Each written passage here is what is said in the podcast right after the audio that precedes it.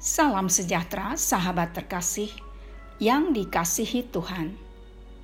Kontemplasi bersama Evodia dalam episode ini akan merenungkan, jangan berbuat dosa lagi.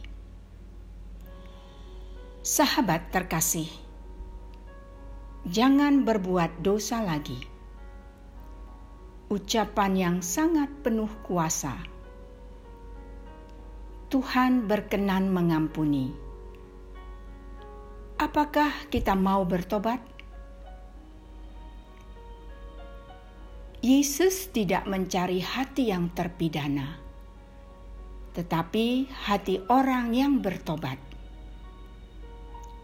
Kita tidak akan dapat terus menerima kemurahan Tuhan jika tidak ada perubahan dalam hidup kita.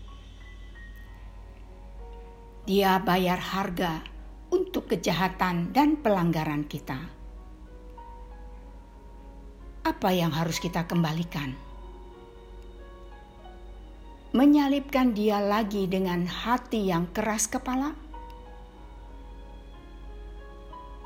Pesannya sederhana. Tuhan yang pengasih berkenan mengampuni dan melupakan. Siapkah berhenti berbuat dosa? Jangan jadi budak dosa lagi, tetapi jadi hamba putranya. Yohanes 8 ayat 11b mengatakan, Lalu kata Yesus, Aku pun tidak menghukum engkau. Pergilah dan jangan berbuat dosa lagi mulai sekarang. Sahabat yang dikasihi Tuhan, kita telah lebih dulu diampuni.